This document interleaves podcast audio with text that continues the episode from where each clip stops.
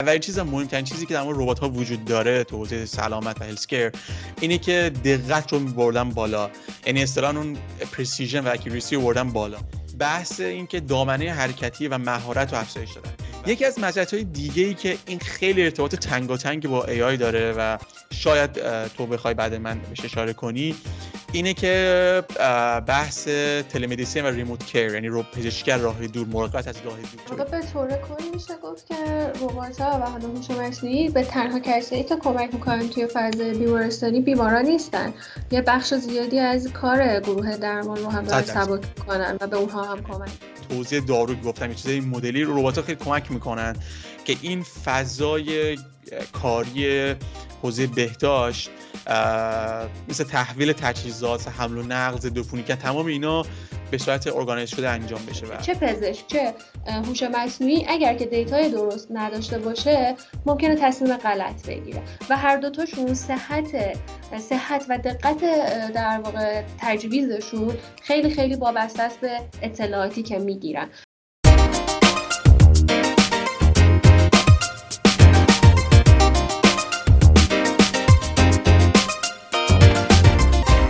سلام من پویان هستم و به همراه شایسته قسمت دوم از اپیزود هشتم پادکست روباتیک رو تقدیمتون می‌کنیم.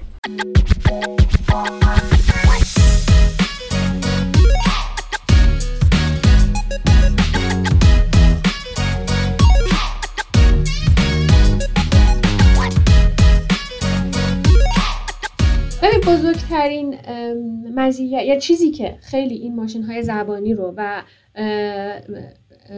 large language model ها رو قوی می‌کنه اون بزرگ بودن data ی ورودیشون آره. هست آره. هر چی که این data ی ورودی تر باشه بزرگتر باشه اون مدل هم قوی تر میشه خب ما ما می‌خوایم از همین مدل ها تو حوزه پزشکی استفاده بکنیم ولی به دلایل مختلفی و البته دلایل قابل احترامی این دیتا ها خیلی محدوده و خیلی کم دقیقا همینجوریه و یک چیزی که اشاره کردی همون بحث آره قوانین نمیشه نمیشه خیلی هم چیزی چون پزشکیه. حالا اگر تو دوست داشته باشم موافق باشی می‌تونیم همینو ادامه بدیم در مورد بحث چالش ها و یا گاه هم معایب هوش مصنوعی و ربات ها که من تو من در واقع اینو ادامهش رو میرم تو بحث ربات ها که البته چالش ها یا معایبی که من می‌خوام الان اشاره کنم یه سریاش واقعا فقط به تکنولوژی فعلی مربوطن و ذاتی عیب نیستن و ممکنه در آینده و قطعا در آینده قابل حل هستن. اولین چیزی که وجود داره در حال حاضر تمام این اطلاعات من حال حاضره سال 2023 اینه که هزینه اینم اشاره کنم که معایب و چالش های ربات با هوش مصنوعی تو یه سری جای خیلی فرق داره. یه سری جا همپوشانه یه سری جا خیلی فرق داره. مثلا اولی هزینه است. تو بحث استفاده از ربات تو حوزه سلامت هزینه چالشه. و خیلی مثلا یک من یه در واقع بررسی می‌دیدم تو در واقع یک گزارش سالانه پزشکی بود که اشاره می‌کرد اشاره می‌کردن اونجا که هنوز در حال حاضر هیچ دلیل قابل قبولی وجود نداره که چرا باید از یک ربات گرون قیمت استفاده کنیم برای یک کاری که می‌تونیم با پزشک با هزینه کمتر انجام بدیم. و این هزینه بحثی که فعلا مربوطه و تو ربات ها خیلی خوش نشون میده. مسئله بعدی محدودیت های فنی یا تکنیکاله. با اینکه ربات ها خیلی پیشرفت عظیمی داشتند ولی یه سری جاها در شرایطی که خب شرایط خیلی پیچیده و غیر قابل پیش بینی میشه و یا در واقع قضاوت انسانی نیازه ربات ها این محدود فنی رو دارن.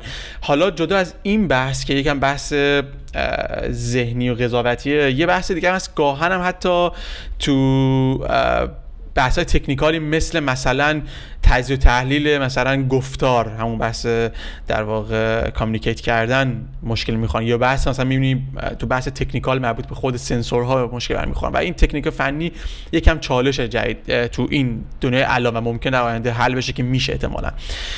یک مشکل بزرگ دیگه ای که وجود داره فقدان تعامل انسانی یا همون human interaction تو ربات ها. یعنی وقتی ربات استفاده میشه که البته اینو بگم که این بحث human interaction یک مسئله خیلی مهمیه تو مخصوصا ربات های social ربات هایی که برای سالمندان استفاده میشه. که و, و, و بیماران حالا تو حوزه کلی healthcare اینه که اون ارتباطی که انسان با انسان می‌تونه داشته باشه و اون تعامل انسان با انسان که در کنارش تمام احساس انسانی هستن ربات ندارن و تحقیقات خیلی زیادی هم تو این زمینه انجام شده که یکی از مشکلات بزرگی که سالمندا بیمار اشاره می‌کردن همین عدم اینکه تعلق خاطر داشتن یا حس یک واقعی تعامل با یک فرد رو در واقع توشون اشاره کردن. یه نکته دیگه ای که از چالش های مربوط به روباتیکه بحث کانس... واقع این سیفتیه یعنی نگرانی های مربوط به ایمنی که تو محیط کار. من خودم اشاره کردم که ربات ها بنا به این که وظایف و دقیق به موقع سر وقت همونجور که میگیم می‌خوایم ازشون انجام بدن اون سیفتی این رو می‌برن بالا از لحاظ کاری و تکنیکال. ولی از طرف دیگه یه مشکلی هم که ایجاد می‌کنم و من حالا این سیفتی رو به بحث اخلاقی هم با هم مربوط می‌کنم دوتاشو با هم. یکی اینه که خطر نقص و حالا نقص فنی و اون خطاهای ربات یعنی ارورهایی که میدم وجود داره تو محیط کار. و چون بحث چون بحث سلامت هم توش هست این ایمنی کاری خیلی میره بالا. یعنی باید 100 درصد ایمن باشم بدون وقت و بدون مشکل کار کنم. اگه این خطای رخ بده نقص فنی رخ بده کار خراب می‌کنه. بخوام این رو رب بدم به همین بحث ایمنی یه ملاحظات اخلاقی میاد وسط یعنی حفظ حریم خصوصی بیمار و امنیت دادا که البته اینم به ای آی هم فکر می‌کنم مربوط باشه. حریم خصوصی بیمار امنیت دادا اینکه بیمار اصلا رضایت داره که داداش جمعوری میشه و در واقع غیر انسانی کردن اون مراقبت بهداشتی اصطلاحا. این مسائل که تو بحث اتیکال هم میره که ما تو اپیزود ششم اگه اشتباه نکنم صحبت کردیم در مورد این قضیه. این بحث هم میره روش و یکی از عیوب و معایب ربات ها هستش. من سه مورد دیگه هم دوست دارم در واقع اشاره کنم و اضافه کنم به چالش ها و مزایای معایب ربات ها ببخشید. اونه که یکیش بحث سازگاری محدود ربات هاست. در کنار اینکه ربات ها خیلی خوب برای هر چالشی یا هر بیماری یا هر کاربردی تعبیه میشن ساخته میشن تولید میشن و می‌تونن کار کنن. ولی یه مشکلی وجود داره اینه که سرعت پیشرفت تکنولوژی خیلی داره سریع اتفاق میفته و شرایط در واقع در حال تحوله. و این سازگاری با این و ساخت رباتایی که بتونن همه سازگار باشن در حال حاضر چالشه. و تو آینده طبیعتا با توجه یادگیری ربات حوزه یادگیری ربات این قضیه قابل حل هستش. و دو مورد دیگه هم که من اینا رو با هم ادغام می‌کنم میگم. یکی مقاومت جامعه پزشکی و بهداشت در مقابل تکنولوژی که این هم حوزه رباتیک و هم هوش مصنوعی که تو هم می‌تونی اشاره کنی که یک مسئله که جامعه پزشکی اونقدر تمایل نداره که طبیعتا تمایل نداره که جایگزین بشه به عنوان یک نیروی کار. و خب این قضیه که از نمی‌تونیم بگیم معایب ولی چالش هست. چالش بحث روباتیک هستش و نگرانی رو جابجایی شغل و تغییر نقش و مسئولیت و اینکه کنترل دست بره تخصص های کافی هست نیست. همین چیزا عدم تمایل رو ایجاد می‌کنه. و نکته دیگه ای که به همین مربوط عدم تمایل جامعه پزشکی مربوط میشه بحث قابلیت اطمینان ربات هاست که میگم هم به اطمینان جامعه پزشکی و همون سیفتی که اشاره کردمه.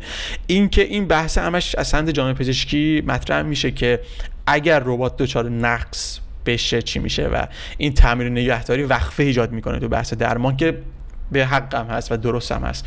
و باز اشاره می‌کنم که یه سری از این چالش ها و معایب با توجه تکنولوژی روزن و آینده قطعا حل میشن و یه سریش نه.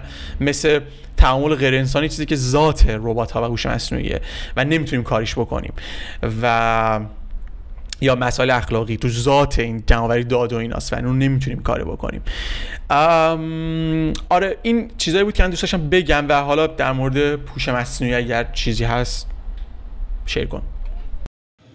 آره کاملا درست بود یعنی توی بحثای اخلاقی و تو بحثای قانونی فرق نمی‌کنه که حالا ربات باشه یا یک AI aid اسیستنت باشه.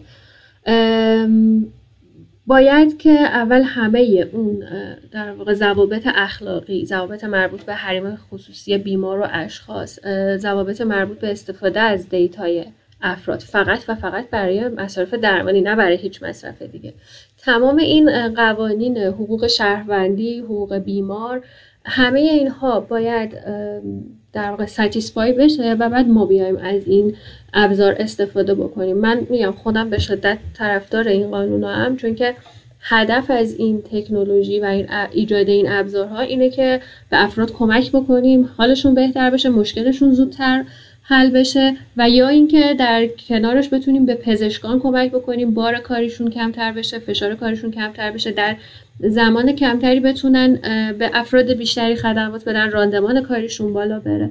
هدف اینها هست. هدف این نیست که بخوایم در کنارش مثلا حریم خصوصی افراد رو پایمال بکنیم یا اینکه از این data ها برای مقاصد دیگری استفاده بشه.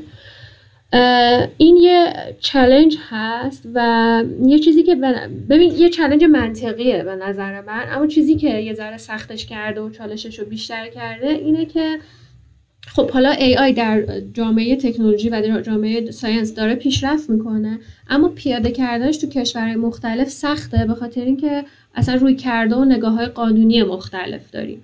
یه سری جاها اصلا یه سری قانون نداریم برای حضور این ابزارها در کنار پزشک. باید اصلا یه سری قانون خلق بشه براشون. یه سری جاها یه سری, یه سری کشورها یه سری قانونهایی داره که به شدت سختگیرانن و باید که این بتونه به جایی برسه که اون قانونها رو در واقع عبور کنه ازشون. مثل همون موردی که خودت گفتی در خیلی از کشورها اگر بیمار رضایت نداشته باشه و خودش امضا نکرده باشه اون حالا فرم نظرسنجی رو ما نمی‌تونیم از دیتاش استفاده بکنیم. یا حالا این دلیل قانونیش هست دلیل تکنیکال هم داره که اگر با دقت یعنی با جدیت جواب نداشت نداده باشه مثلا یه شوخی کرده باشه یا جوابای ولیدی نداشته باشه بعد اون دیتا کنار گذاشته بشه اینا کار رو برای جمع آوری دیتا و بعدا استفاده به عنوان ورودی مدل خیلی سخت می‌کنه. مورد دیگه هم که هست و خودت هم اشاره کردی اینه که این ابزار از جانب جامعه پزشکی و در واقع متخصصین پذیرفته بشه استفاده ازش. من خودم شدیدم و قویا همیشه هم تاکید می‌کنم اصلا قرار نیست جایگزین افراد بشه اصلا قرار نیست جایگزین متخصصین بشه. چون قبلا هم بحثش کردیم تو اپیزودهای قبلی که اگر که ما می‌خوایم در واقع پیشگیری بکنیم از آسیب هایی که این AGI و در واقع این سیستم های هوش مصنوعی ممکنه ممکنه برای ما فراهم بکنه فعلا بهترین ایده ای که مطرح شده اینه که حتما با نظارت یک انسان اینها کار بکنن. پس بنابراین من به چشم یک ابزار برای کمک کردن به پزشک و برای سرعت دادن به کار پزشک بهش نگاه می‌کنم. با این حال هنوز چالشه و جامعه پزشکی هنوز مقاومت نشون میده برای اینکه از این ابزار استفاده بکنه. اما موضوع دیگه ای هم که باز فکر می‌کنم تو اپیزودهای قبلی هم بهش اشاره کردیم این هست که جامعه پزشکی اگر که کاملا امتناع بکنه از درگیر شدن با این در واقع ایجاد تکنولوژی که حالا توی field تخصصی خودشون نیست اما توی field دیگه ای هست ولی بالاخره باید باهاش درگیر بشن.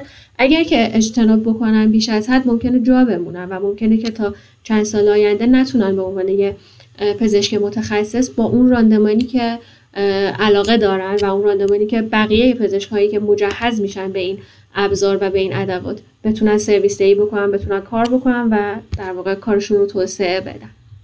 یه نکته دیگر هم همینجا می‌خوام اشاره بکنم. چون که تجربه کار رو داشتم با پزشکان یا گروه پزشکی که در واقع پیشرو هستن نه تنها حالا توی فیلد خودشون به شدت متخصصن و کاملا مسلطن روی کار اما پیشرو هستن از اینکه مواجه بشن با سایر در واقع شاخه ها مواجه بشن با این ابزارهای جدیدی که وارد عرصه شده و می‌تونه به شدت کارشون رو ارتقا بده. دقیقا این پزشکا می‌تونن یه نقش اساسی بازی بکنن. برای اینکه چالش اصلی ما رو که جمع data هست رو برطرف بکنن و به کمک کنن که data های valid ی که یک expert داره تولید می‌کنه رو به کمک اونها جنریت بکنیم. در حین استفاده از همین سیستم ها و بعد دوباره با همین دیتا بتونیم سیستم رو تغذیه بکنیم و با استفاده از این دیتا ها روز به روز دقت سیستم بالا بره و عملکرد سیستم بهبود پیدا بکنه. پزشکایی که پیشرو و در عرصه می‌ذارن و از این در واقع سیستم ها استفاده می‌کنن بزرگترین کمک رو به توسعه این سیستم می‌تونن داشته باشن. مثالی که ذهن من اومد یعنی از همین بحثی که پزشکایی که مداخله مستقیم کنن و بخوان استفاده کنن از این تکنولوژی من اتفاقا چند وقت پیش بود که یک در مورد یک استارتاپی شنیدم که فاندر اون استارتاپ یک پزشک بود پزشکی که کار می‌کرد و اون استارتاپش در واقع یک اپلیکیشن برای جمع نه جمع داده ولی در مورد در تشخیص بیماری بخوام بگم خیلی بهتر. تشخیص بیماری یعنی صحبت می‌کنه به چت بات صحبت می‌کنه با بیمار و کمکش می‌کنه که بتونه تشخیص دقیق بیماری داده بشه. و دقیقا می‌خوام بگم همینی که میگه چون دیدگاه انجینیرینگ با پزشکی خیلی فرق داره و کمک اونا خیلی می‌تونه به این قضیه در واقع به گسترش هوش مصنوعی ربات توی حوزه سلامت کمک کنه. از بحث چالش ها چیزی مونده که اضافه کنیم یا فکر می‌کنی که؟ من, من می‌تونم تو همین دوتا در چالش بزرگ مطرحش کنم. بعد بقیه همش میاد زیر مجموعه همینا. یعنی بقیه چالش ها یا زیر مجموعه ethic هستن یا زیر مجموعه چالش های قانونی هستن یا مثلا زیر مجموعه چالش های technical ی هستن که حالا یا مثلا تکنولوژی هنوز توان این رو نداره که در حد یک expert در زمینه پزشکی عمل بکنه یا اینکه data هامون انقدر محدوده که نمی‌تونیم از تمام اون پتانسیل سیستم ها مدل های زبانی که داریم استفاده بکنیم برای اینکه در واقع عملکرد قابل قبولی داشته باشن این مدل ها. درسته چون چیزایی که مربوط به AI میشه قابل لمسه که خیلی بیشتر روی حوزه دیتا میشه یعنی محدودیت های دیتا چون یه سریش الان بزرگترین آره. چالش تو همه حوزه فقط حوزه هلسکر نیست ولی هلسکر یکی از پر یعنی کم دیتا ترینش به دلایلی که خب قوانین بیشتری هست و نمیشه که خیلی راحت از هر جایی دیتا جمع آوری کرد. ولید بودنش هم خیلی مهمه چون خروجی که شما می‌خوای بدی. به شدت حساسه خیلی حساسه با حساسیت بیشتری باید دیتا جمع بری بشه تو این حوزه. دقیقا دقیقا همجوری که میگی و موافقشم من خیلی دوست دارم که همین بحثمون و بحث چالش ها یک در واقع ادامهش رو بریم رو بحث در واقع آینده چی میشه. و من دوست دارم آینده ربات ها توی حوزه سلامت. در آره، موردش. ببین یه نکته که هست اینه که طبیعتا پیشرفت تکنولوژی خیلی گره خورده به نیاز و اون مارکتی که داره. و تو حوزه سلامت ربات های پزشکی اصطلاحا حالا ربات پزشکی میگه همون کل حوزه سلامت منظورم. خیلی بازار خیلی مارکت خیلی خوبی دارن و من نمودارهای اقتصادیشون رو که نگاه می‌کردم سیرش به شدت سعودی رو تو ده سال اخیر داشتن و تخمین زده شده که مثلا سال 2025 حدودا 12 و خورده 12 7 میلیارد دلار برسه این مارکتشون و خب این یک بازار خیلی خوبه برای مخصوصا کمپانی های بزرگ که اینوست بیشتری بکنن و سعی کنن که ورود کنن به این حوزه. ببین تو برای آینده ربات ها تو حوزه سلامت و هلسکر پیش بینی که میشه کرد خیلیش مربوط به سیر فعلیه. یعنی اینکه احتمال اینکه ما با این سیر داریم پیش بینی ربات های جراحی خیلی پیشرفته داشته باشیم که بتونن در واقع هم علاوه سایزی کوچیک‌تر باشن انعطاف پذیرتر باشن فناوری های پیشرفته مخصوصا تو حوزه تصویربرداری داشته باشن مهارت خیلی بالاتری داشته باشن دقیق تر باشن. این ربات ها احتمال خیلی زیاد تو آینده شاهدشون خواهیم بود. ربات های جراحی خیلی پیشرفته. از طرف دیگه به صورت موازی با توجه پیشرفت های هوش مصنوعی و ادغامشون توی ربات ها باعث میشه که این ربات ها لحاظ تحلیل در لحظه داده و یادگیری از محیط خیلی قوی تر باشن و این کمک می‌کنه به کادر درمان تا بتونن از ربات ها در وظایف خیلی لول بالاتری که انسان انجام میده رو ازشون استفاده کنن.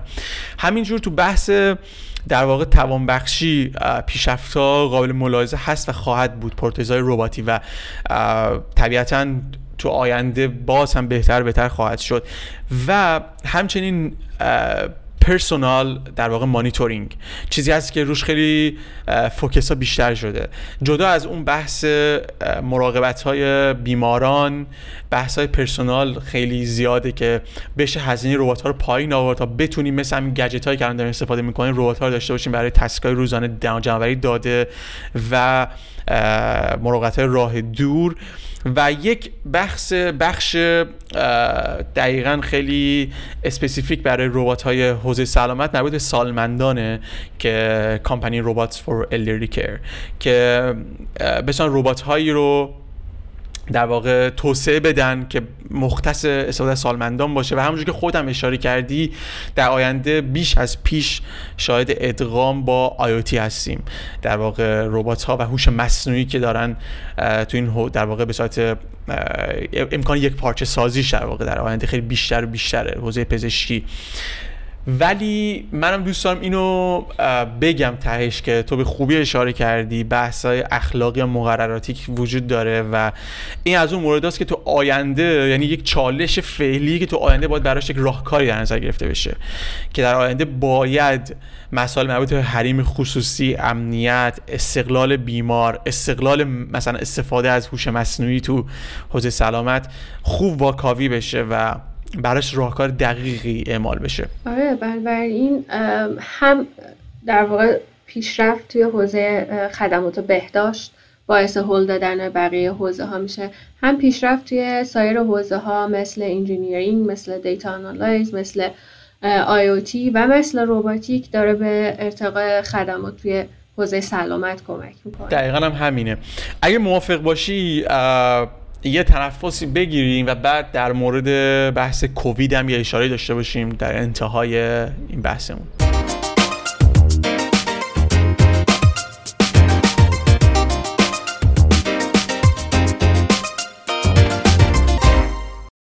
خب پویان اگه موافق باشی قبل از اینکه بریم سراغ کووید من راجع به کاربردهای ای آی در عرصه داروسازی بگم. بالاخره این هم مرتبط هست با حوزه سلامت و به شدت توی چند سال گذشته ما برخورد داشتیم حتی و می‌بینیم اثرات حضور ای آی و استفاده از خدماتی که هوش مصنوعی داره میده به شرکت های داروسازی و اینکه سرعت عمل شرکت ها توی پیدا کردن داروها. در واقع افزایش پیدا بکنه.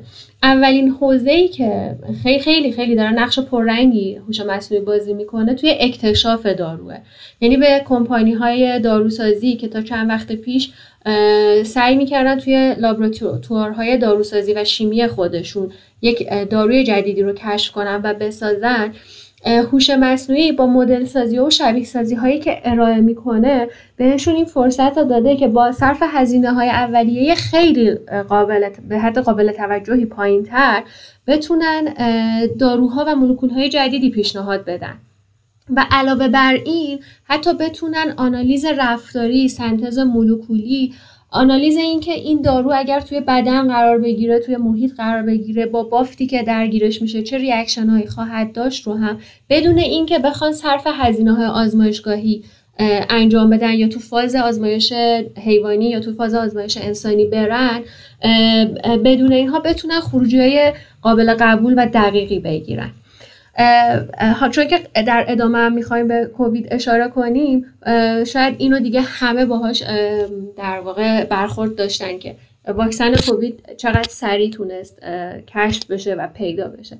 اگر که در واقع کمک این هوش مصنوعی نبود و اینکه کمپانی های بزرگ داروسازی از مدت ها قبل سرمایه گذاری کرده بودن روی این حوزه. یعنی عملا می‌تونم بهت بگم که توی این مسابقه ای که برای پیدا کردن واکسن کرونا به وجود اومده بود بین شرکت های داروسازی کمپانی هایی برنده شدن که از سالها پیش روی حوزه هوش مصنوعی سرمایه گذاری کرده بودن و توی این مسابقه تونستن از سیستم های هوش مصنوعیشون کمک بگیرن و از بقیه رقبا سبقت بگیرن. در واقع برنده شدن توی این مسابقه خیلی وابستگی زیادی داشت به اینکه شما چقدر مدل های هوش مصنوعیتون پیشرفته است و کامل تره اگر براتون جالبه که خب چرا مثلا شیمیدان ها نتونن داروهای جدید کشف بکنن و هوش مصنوعی اینجا چه نقش قابل در واقع نقش اثرگذار و مهمی داره؟ بذارین یه اسکیلی بهتون بگم. در حال حاضر توی دنیا چیزی بیشتر از ده به توان 60 مولکول وجود داره.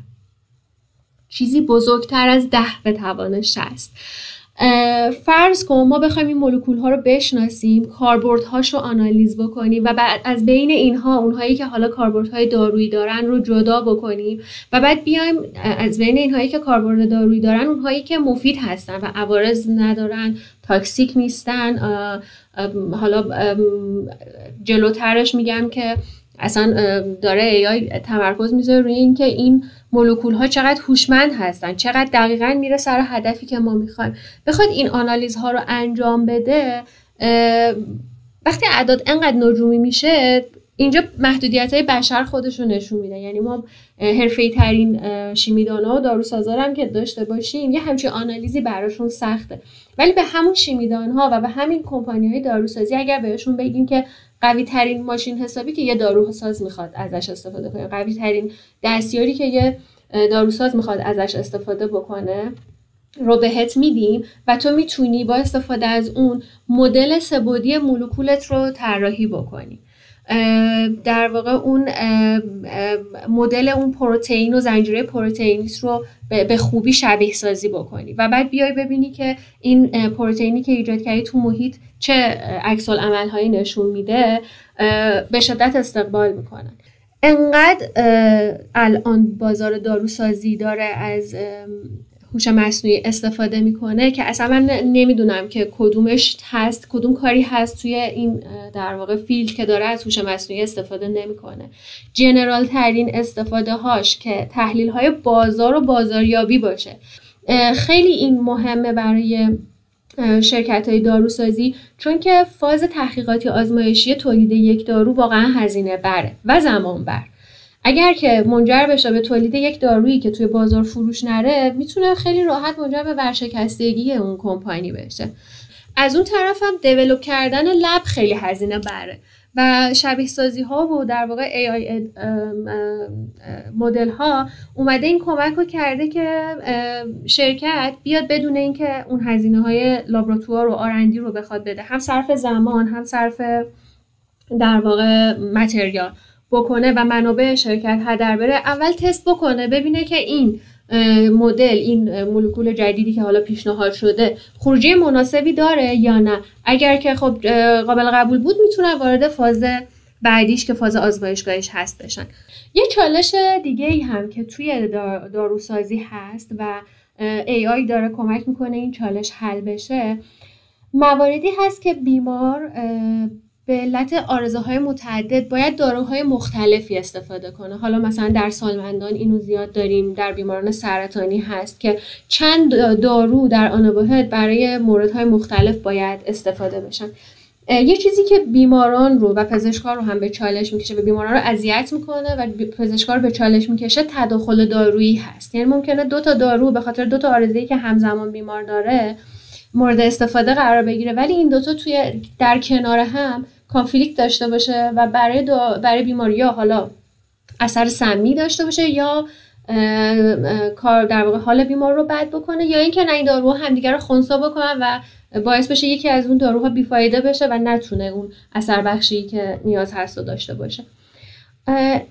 استفاده از مدل های هوش مصنوعی و ماشین لرنینگ خیلی داره کمک می‌کنه به اینکه مولکول هایی در واقع طراحی بشه توی ساخت داروها که این مولکول این هوشمندی رو داره که به خاطر حالا اون زنجیره پروتئینی اون تاجی تاجا گیرنده ای که داره فقط و فقط بره روی ارگان تارگتش و روی اون بافت هدفش بشینه به اون متصل بشه و روی هیچ در واقع بافت دیگه ای اثر نداشته باشه.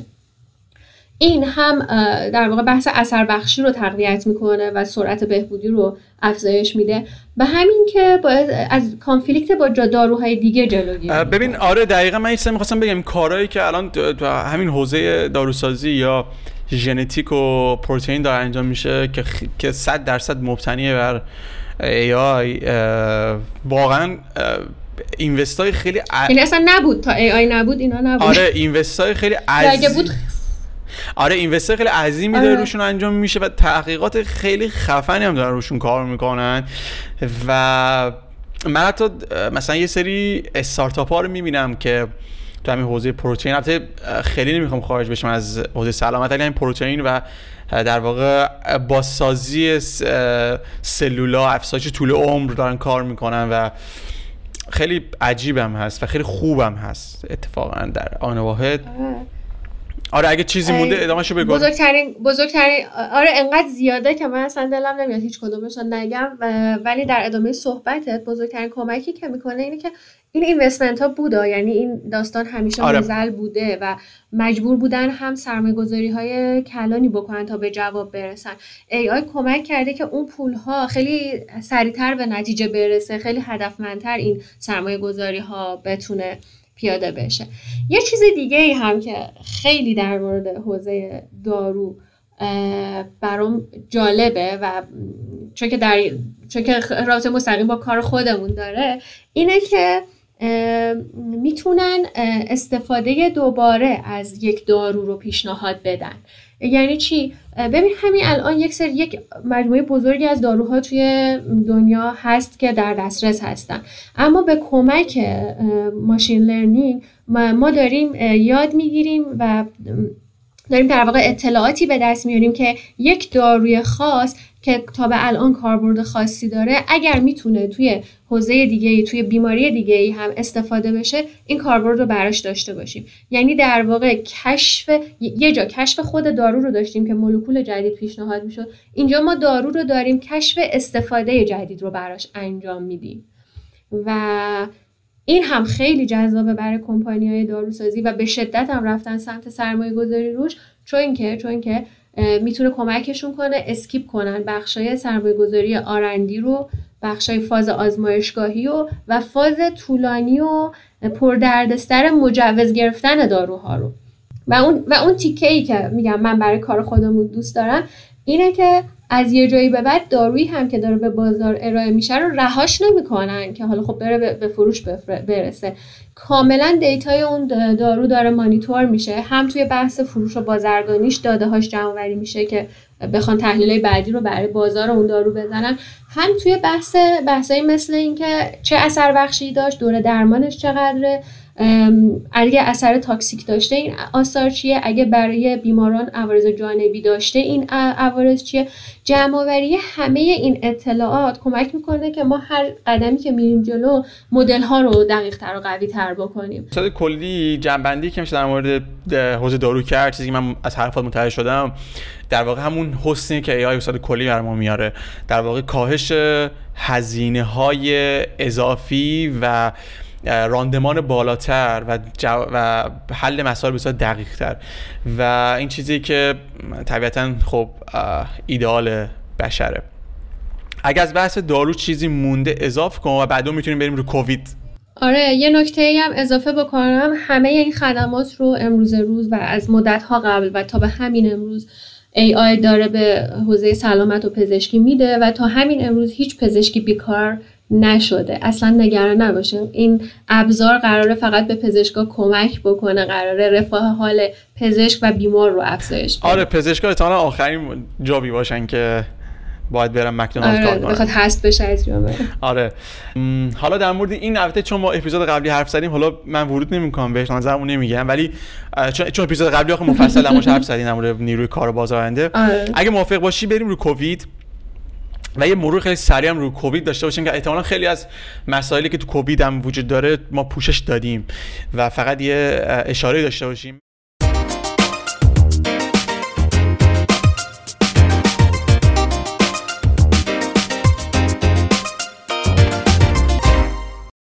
Now to help countries prepare for that possibility. For all of these reasons, I'm declaring a public health emergency of international concern over the global outbreak of novel coronavirus. The risk of it becoming more widespread globally remains high. Now is the moment for all countries to be preparing themselves.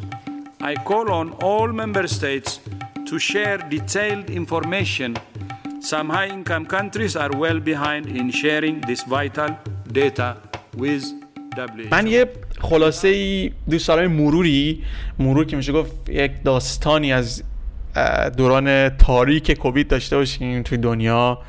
دورانی که هممون سخت گذشت و هیچ نیست که بهت بگی که به هممون هم خاطره داریم عجیب عجیب عجیب. دوران خیلی عجیبی بود.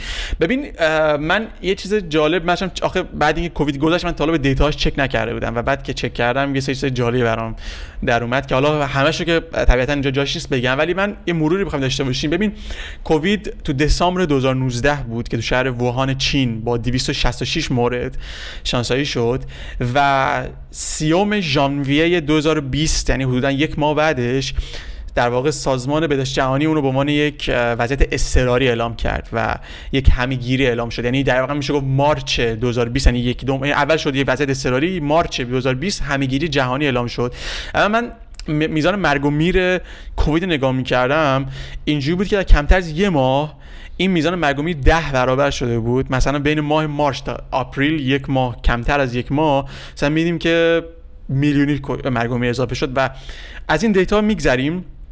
طبیعتا هممون می‌دونیم که کووید سلامتی و مرگ و میر سلامتی جامعه و اقتصاد دنیا تاثیر گذاشت که همین الانش هم این بحث اقتصادی گریبانگیر کشورهای حتی پیشرفته و ثروتمند رو گرفته و ما اینو کاملا داریم احساس می‌کنیم.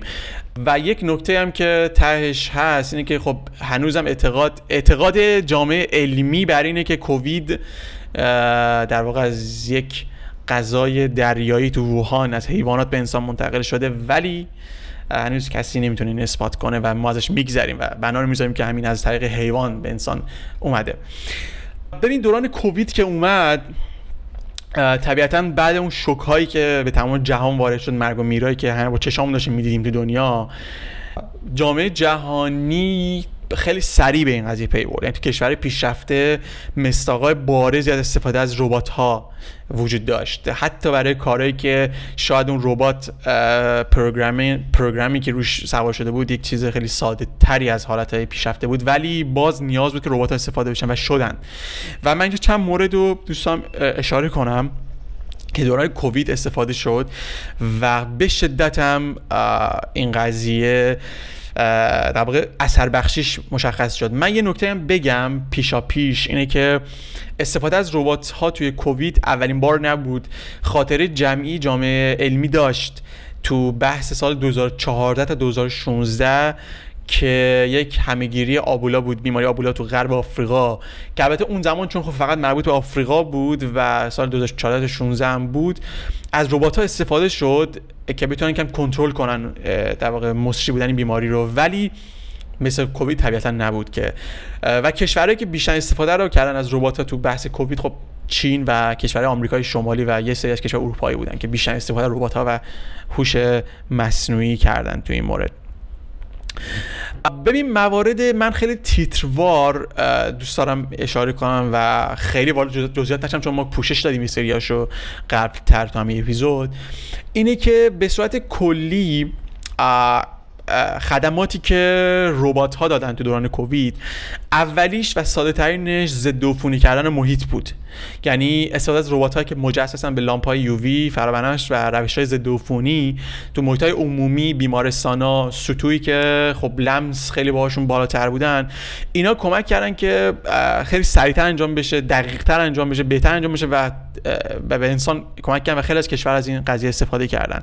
تو بحث دلیوری و تحویل حالا دارو غذا تو بیمارستان ها مرکز قرنطینه خیلی جا محیط های در واقع که تعامل انسانی نیاز بود کاهش پیدا کنه یعنی تماس انسان با انسان اصطلاحا از ربات ها استفاده شد. یکی از کاربردهای دیگه مانیتورینگ در واقع ریموت و راه دور بود. یعنی ربات که مجهز بودن به دوربین ها و در واقع سنسورها این امکان رو فراهم کردن به, به پزشکا که با بیماران تو, منا... تو مکان های ایزوله قرنطینه بتونن راحتتر ارتباط برقرار کنن علائم حیاتیشون چک کنن و به صورت حالا تماسی باشون ب... یعنی تماس تصویری منظورم بدون تماس مستقیم تجهیزاتشون رو انجام بدن. و در واقع همون حضور راه دور داشته باشن ارتباط راه دور داشته باشن. یکی از کار کاربردهای دیگه ای که اونم به صورت گسترده تو دنیا یعنی بعد از کردن شاید دومین کاربرد خیلی گستردش بود بحث غربالگری بود.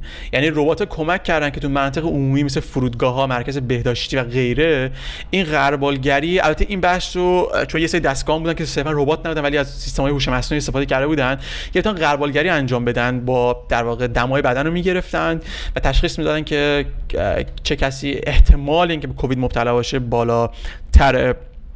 در کنار این بحث غربالگری تشخیص استفاده از درون ها و یا ربات های موبایل ربات ها برای اینکه تشخیص بدن استفاده از ماسک توی محیط عمومی. تو چین خیلی استفاده شد که از درون استفاده می‌کردن در در پرواز می‌کرد کسی که ماسک نداشتن شانسایی می‌کرد بهشون اختار می‌داد جریمه شخصی اینا.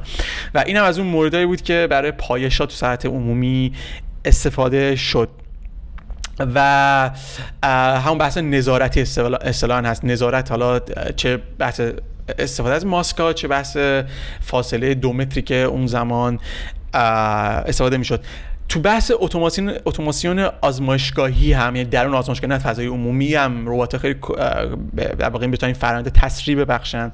تجزیه تحلیل نمونه ها داده ها و بین بین خطر آلودگی رو تو اون محیط کاهش دادن و باشن که کارایی توی محیط افزایش پیدا کنه. و آخرین موردی هم که من یادم اون دوران انجام می‌شد از یه سری از ربات های collaborative robot ها استفاده می‌کردن بازوی رباتیک برای نمونه برداری. یعنی اینم حالا جز همون غربالگریه یا یا حالا میشه گفت تشخیصه. ولی با یه کاربرد متفاوت که دیگه نیاز نبود که یک انسان دست بکنه و انجام بده اون بحث نمونه برداری و از ربات استفاده می‌کردن. اینا در واقع نمونه های کلی بود که من به صورت خیلی میگم های لول اینا رو پوشش دادم که ربات استفاده شدم و مثال های زیادم تو این مورد وجود داره. و باز تاکید می‌کنم که این چیزایی که من اینجا الان گفتم و اشاره کردم اینا نمونه های واقعی استفاده از ربات ها مخصوصا توی چین و کشور در واقع آمریکا و کانادا بود که استفاده کردن از ربات ها مثلا مستقیم. مخصوصا چین خیلی خوب از ربات تونست استفاده کنه. بعد توجه جمعیت بالا سطح بالای بیماری. من اگه بخوام صحبت رو ادامه بدم با تمرکز روی همین چین. چین یکی از کشورها که البته خودش باعث بانی کرونا بود ولی یکی از بهترین عملکردها رو توی دوران کرونا داشت. یکی از برگ برنده های چین دیتا های مربوط به سارس سال 2003 2002 2003 بود. خیلی سریعتر از بقیه کشورها تونست سیستم های هوش مصنوعی شو و شبیه سازاش رو راه اندازی بکنه. با توجه به data ی خیلی خوبی که از 20 سال پیش جمع کرده بود و نگه داشته بود و از این data ها توی حوزه‌های مختلفی کمک گرفت. یکی برآورد کردن نیازاش مثل مثلا اینکه ما الان چقدر بیمارستان نیاز داریم چند تا تخت نیاز داریم اون flow ی بیماران رو که مراجعه می‌کنن مبتلا میشن بعد ازشون پرستاری بکنیم. اینها رو چطوری مدیریت بکنیم؟ به شدت استفاده کرد از این تکنولوژی و عملکرد خیلی خوبی هم داشت. و یکی دیگه بحث تشخیص و دیاگنوز کرونا اینکه مبتلایین به کرونا رو چطوری بتونیم تشخیص بدیم. تا می‌تونست استفاده کرد. من خودم میگم که یکم اقراق می‌کنم راجع به جوابا که مثلا همشو می‌تونسته مثلا حتی از روی تصویرهای دوربین های اینفرارد مثلا تشخیص بده که یه کسی کرونا داره یا نه. ولی حداقل توی کیت های آزمایشگاهی و توی microchip lab ها که به شدت به شدت از این در واقع تکنولوژی های قبلی و آنالیز هایی که خروجی آنالیز microchip رو میدم به یه مدل که اون با مقایسه کردن با از روی شباهتش با مدل های قبلی که train شده روش می‌تونه بده. اینا جاهایی هست که خیلی کاربرد داره و چین رو و حالا کشورهای develop رو به سرعت جلو انداخت توی مواجهه با کرونا. من یه پرانتز یه ببخش من قطع کردم. دقیقا چون این پرانتز می‌خوام اینجا باز, باز کنم در گفتید که من نمی‌دونستم که اون رو از data ی سارس هم استفاده کردن. یعنی از data ی بیماری قبلی منظورم از همه‌گیری تو کشورشون. ولی به صورت کلی اینو کاملا valid ه یعنی یک چیز imagination نیست که چین یکی از بزرگترین پایگاه داده‌های دنیا رو بله. از شهرونداش به شدت قویه تو این یعنی زمینه. و من یادمه که ما بله بله قبلا در صحبت کردیم. بله. بچه های یعنی شاید out of box اصطلاحا ولی می‌خوام دوستان بگم که اصلا بچه‌هایی که چینی یا شهروند چینی که کشور دیگه زندگی کردن میرن به چین یا توریستا اینو کاملا احساس می‌کنن که چقدر دارن کنترل میشن. می‌خوام بگم در عین حال اینکه چین عالی کار کرد و کاملا نکته جالبی هم گفتی که از data که داشت کلا به واسطه اینکه از data ی شهرونداش خیلی غنیه. خیلی راحت‌تر می‌تونه پایش انجام بده. و این هوشمندی رو هم داشتن که این داده ها رو نگه دارن و روش کار بکنن. البته چیزی که چین چین داره کار می‌کنه صد چیزی که برای خود من جالب بود دیپ مایند رو هم دیپ مایند AI تیم گوگل هم از data های سارس و مشتقات دیگه کووید که قبلا در جاهای دیگه دنیا مشاهده شده بود استفاده کرده و چیزی که برام جالب بود این بود که گوگل جزو کسایی بود که سرمایه گذاری کرده بود واسه کشف واکسن. آره آره کم... اینم نکته آره کمپانی بزرگ و افراد خیلی سرمایه گذاری کردن. چون واقعا آره. رقابت مالی هم بود دیگه به حال. و خیلی اینم اینم out of اینم آره. جذاب دیگه. اینم اینم اینم out of box ه ولی دوست دارم بگم در مورد کووید که مثلا سه, دوز ما زدیم دیگه و حتی اینجا بحث دوز چهارم مطرح بود و این بحثی بود که دیگه کاملا دیگه داره مالی میشه قضیه یعنی کشور پول داره خرید واکسن رو بزنید. حالا و آره دیگه حالا زامبی هم شدی شوی تهش می‌زنیم حالا مثلا فرض کن سال بعد زامبی شده من. آره بالاخره همیشه داریم این چالش رو. تا زمانی که حالا آدمی زاد هست این بحث هم هست. چیز دیگه ای که خیلی نقش بازی کرد تو دوران کووید استفاده قابل توجه از مدل های AI برای پیش بینی روند شیوع کرونا بود. این ماجرا کسایی که حالا تخصصشون مدیریت بحران یا اپیدمیولوژی هست کسایی هستن که اصلا یکی از وظایفشون اینه که بتونن روند توسعه و شیوع بیماری رو با استفاده از مدل های ریاضی پیش بینی بکنن و بعد اقدامات لازم رو برای مدیریت این شیوع انجام بدن. چون اول ما باید بدونیم که با چه چیزی در واقع مواجهیم این با چه سرعتی داره منتشر میشه. و باید ببینیم که چه اقداماتی باید انجام بدیم تا جلوش رو بگیریم. تا قبل از این یه سری مدل ها بوده و اتفاقا یکی از افرادی که خیلی در واقع تاثیرگذار هست توی این عرصه دکتر هانس رزلینگه. دقیقا دکتر رزلینگ نقش مؤثری تو مدیریت ابولا داشت. یعنی شاید اگر که این شخص اون موقع حضور نداشت در آفریقا و مدیریت نمی‌کرد. ابولا رو شاید اولین pandemic دنیا ابولا می‌شد نه کرونا.